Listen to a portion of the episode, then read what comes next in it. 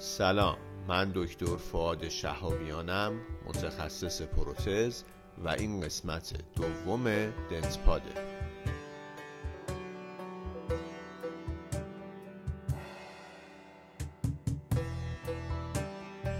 همونطوری که گفتم ما قراره که توی این سری از پادکست ها با همدیگه کتاب بخونیم. کتاب ها رو به شکل پادکست در میاریم و با همدیگه اونها رو میشنویم و مرور می‌کنیم.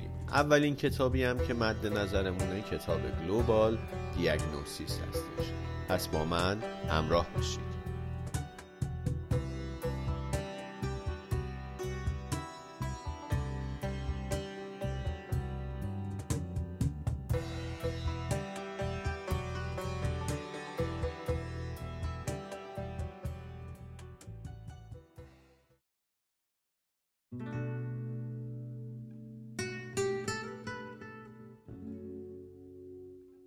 قبل از اینکه وارد بحث اصلی بشم یه نکته ای رو هم بگم که اگر پادکست معرفی این سری پادکست ها رو شنیده باشین میگم توش پادبوک. اول اسم این سری پادکست ها پادبوک بود اما وقتی که دیدم پادبوک اسم خاصی نیست و ارتباطی هم به دندون پزشکی نداره اسمش رو عوض کردم و کردم پاد حالا خیلی هم فرقی نمی‌کنه توی اصل مسئله اما گفتم که یه توضیح کوچولو هم بدم که چرا اونجا میگم پادبوک و الان اسمش دنس پاده ممنون.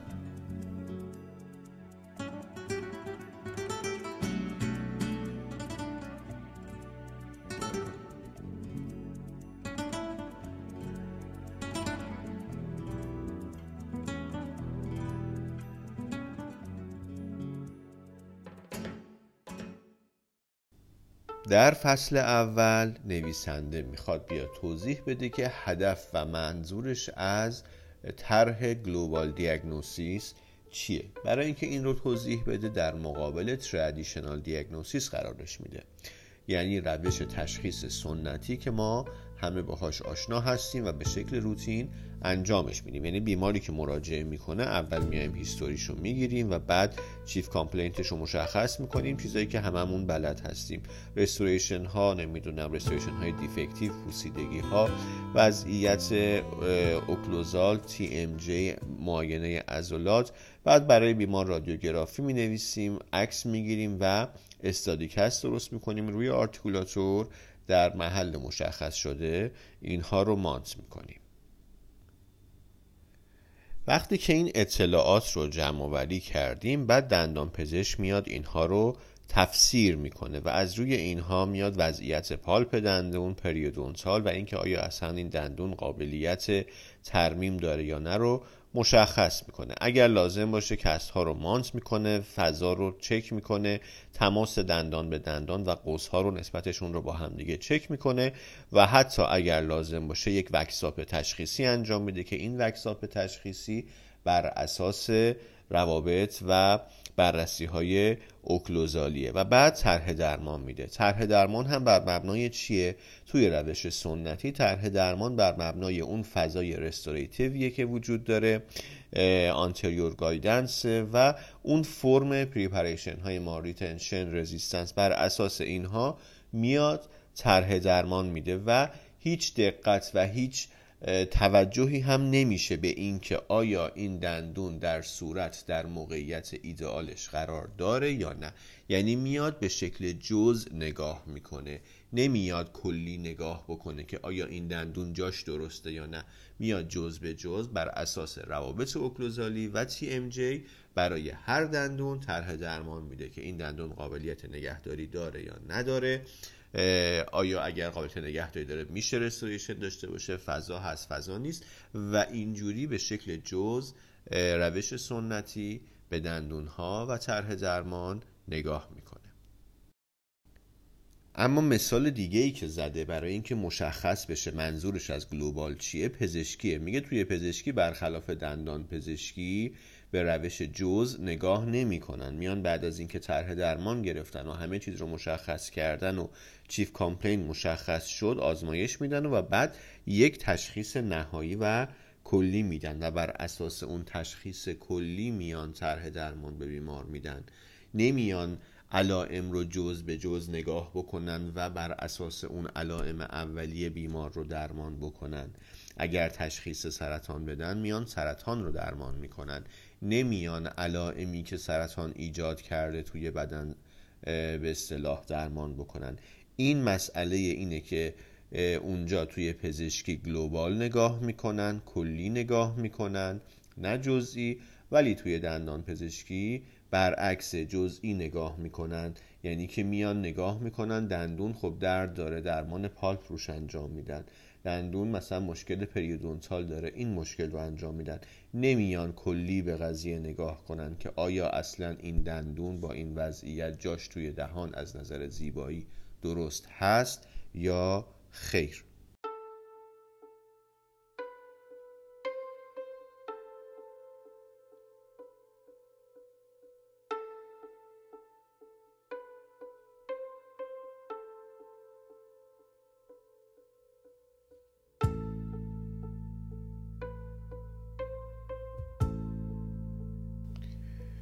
میگه توی پزشکی روند کار به این شکله که ما اطلاعات رو جمع آوری می‌کنیم بر اساس اون یک تشخیص گلوبال میدیم و بعد طرح درمان میدیم. اما توی دندان پزشکی به این شکل نیست.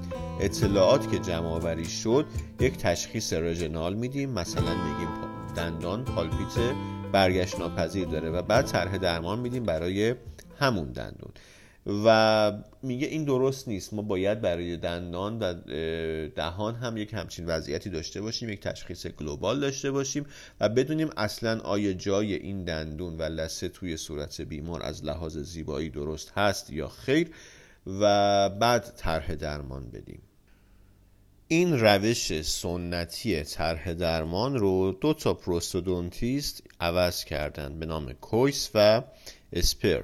اینا اومدن چی کار کردن؟ اومدن گفتن که طرح درمان سنتی که مثلا ما بخوایم روکش بذاریم حالا یه جراحی سی ال بکنیم و یا ویدی رو اضافه بکنیم این کافی نیست. اومدن مدالیتی های دیگه ای از ارتودونسی پریو و جراحی مگزیلوفیشیال رو وارد درمان کردن و تاکید زیادشون هم روی زیبایی بود. اونها اومدن به, به این باور رسیدن که اگر یک دندانی در موقعیت درستش در صورت بیمار قرار بگیره حتما function ش هم درست خواهد بود. به عبارت دیگه اونا به جای اینکه بیان طبق روش سنتی بیشتر به occlusion و وضعیت condyle دقت بکنن اومدن به موقعیت دندان توی صورت دقت کردن و گفتن وقتی ما این موقعیت رو درست بکنیم function و بقیه چیزها هم درست میشه. این دوتا پروستودونتیست اومدن اسم روش تشخیصشون رو بر مبنای همون چیزهایی که توضیح دادم فیشیالی جنریتد دیاگنوسیس گذاشتن. در طی سالها دندان پزشکان مختلف روی این نظریات کار کردند و وقتی که یک بیماری میاد که یک بیمار وسیعه و نیاز به همکاری بین رشته داره تا درمان بشه نقطه آغاز رو تعیین محل لبه incisal دندون های central بالا در نظر گرفتن. اگر یادتون باشه گفتم روش سنتی بر مبنای TMJ و occlusion بود. در روش جدید بر مبنای تعیین محل دندون هاست و معتقدند که وقتی جای دندون درست باشه function هم درست میشه. پس اومدن از تعیین محل لبه incisal دندون های قدامی بالا درمان رو و تشخیص رو شروع کردن. برای تعیین محل لبه incisal دندون های قدامی بالا چند تا guideline وجود داره. یکی از guideline ها اینه که دندون های قدامی بالا لبه incisal شون توی حالت لبخند کامل باید در داخل قوس لبه پایین قرار بگیرن. و همچنین بین کاسب باکال دندون های خلفی بالا و لبه این سایزال قدامی های بالا باید یک یک نواختی وجود داشته باشه و به اصطلاح یک استپ آپ یا استپ داون وجود نداشته باشه.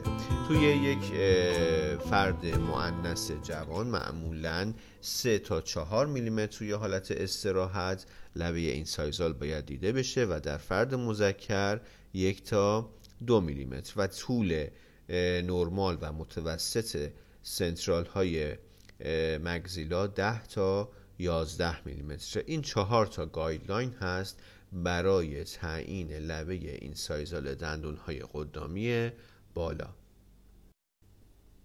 خب ادامه کار هم که مشخصه. این لبه incisal رو ما به شکل دقیق مشخص نمی کنیم این خودش میگه best guess ه یعنی ما بهترین حدس رو می‌زنیم و بعد بر اساس اون تقاضا یک wax-up تشخیصی می‌کنیم و برای بیمار موقتی می‌سازیم و بیمار مدتی از اون استفاده می‌کنه و ما function و phonetic و زیبایی رو باهاش چک می‌کنیم. اما خود نویسنده های این کتاب میگن که خب ما سالهاست که از این روش استفاده می‌کنیم اما خب الان می‌دونیم که این روش هم ناکارآمدی هایی داره.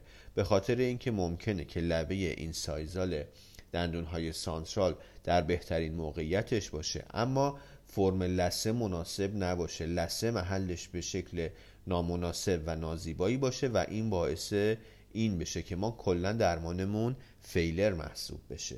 برای همین این قضیه قضیه کامل و کافی نیست. باید مسائل دیگه ای رو هم توجه کرد که در موردشون صحبت می‌کنم. این مسائلی که گفته شد باعث ایجاد و تولید تشخیص global شدن global diagnosis این concept رو ایجاد کردن و یک روش سیستماتیک اینجا توضیح داده میشه توی این کتاب برای تشخیص و طرح درمان بر این مبنا که مبناش بر اساس موقعیت لسه و اون فریم و چارچوب لبخند هستش. در دندان پزشکی ما چهار تا تشخیص گلوبال اولیه داریم که اولیش در مورد نسبت های اسکلتال و صورتیه. دومیش در مورد طول و میزان تحرک لب بالا هستش. سومی در مورد نسبت لسه با خط افقه و چهارمیش هم مربوط به طول تاج کلینیکی دندونهای مربوطه.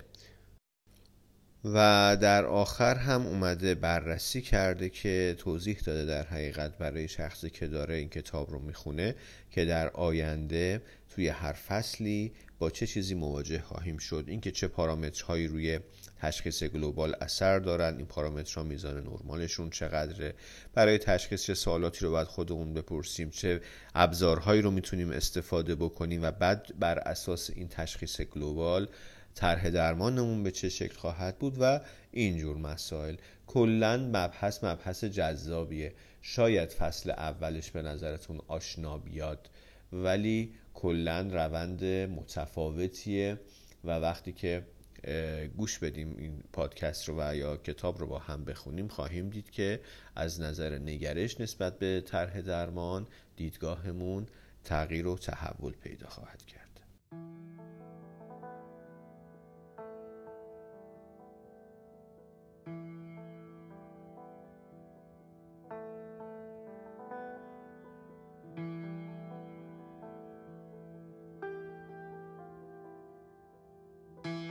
خب اینجا فصل اول تموم میشه فصل اولش خیلی طولانی نبود. خیلی ممنونم که وقتتون رو در اختیار من گذاشتید و مثل همیشه این پادکست رو لطفا با دوستاتون به اشتراک بذارید تا شنونده هامون بیشتر بشه و انگیزمون برای ادامه دادن افزایش پیدا بکنه. وقتتون بخیر.